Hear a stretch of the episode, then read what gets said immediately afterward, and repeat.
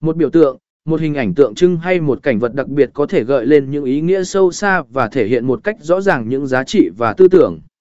Hình ảnh có thể là một công cụ mạnh mẽ để truyền đạt ý kiến, đánh thức ý thức và thay đổi quan điểm của mọi người. Chú trọng hình thức để tạo nên một tấm ảnh đẹp. Sức mạnh của hình ảnh nằm ở khả năng của nó để thu hút sự chú ý, gợi lên cảm xúc và truyền tải ý nghĩa một cách nhanh chóng.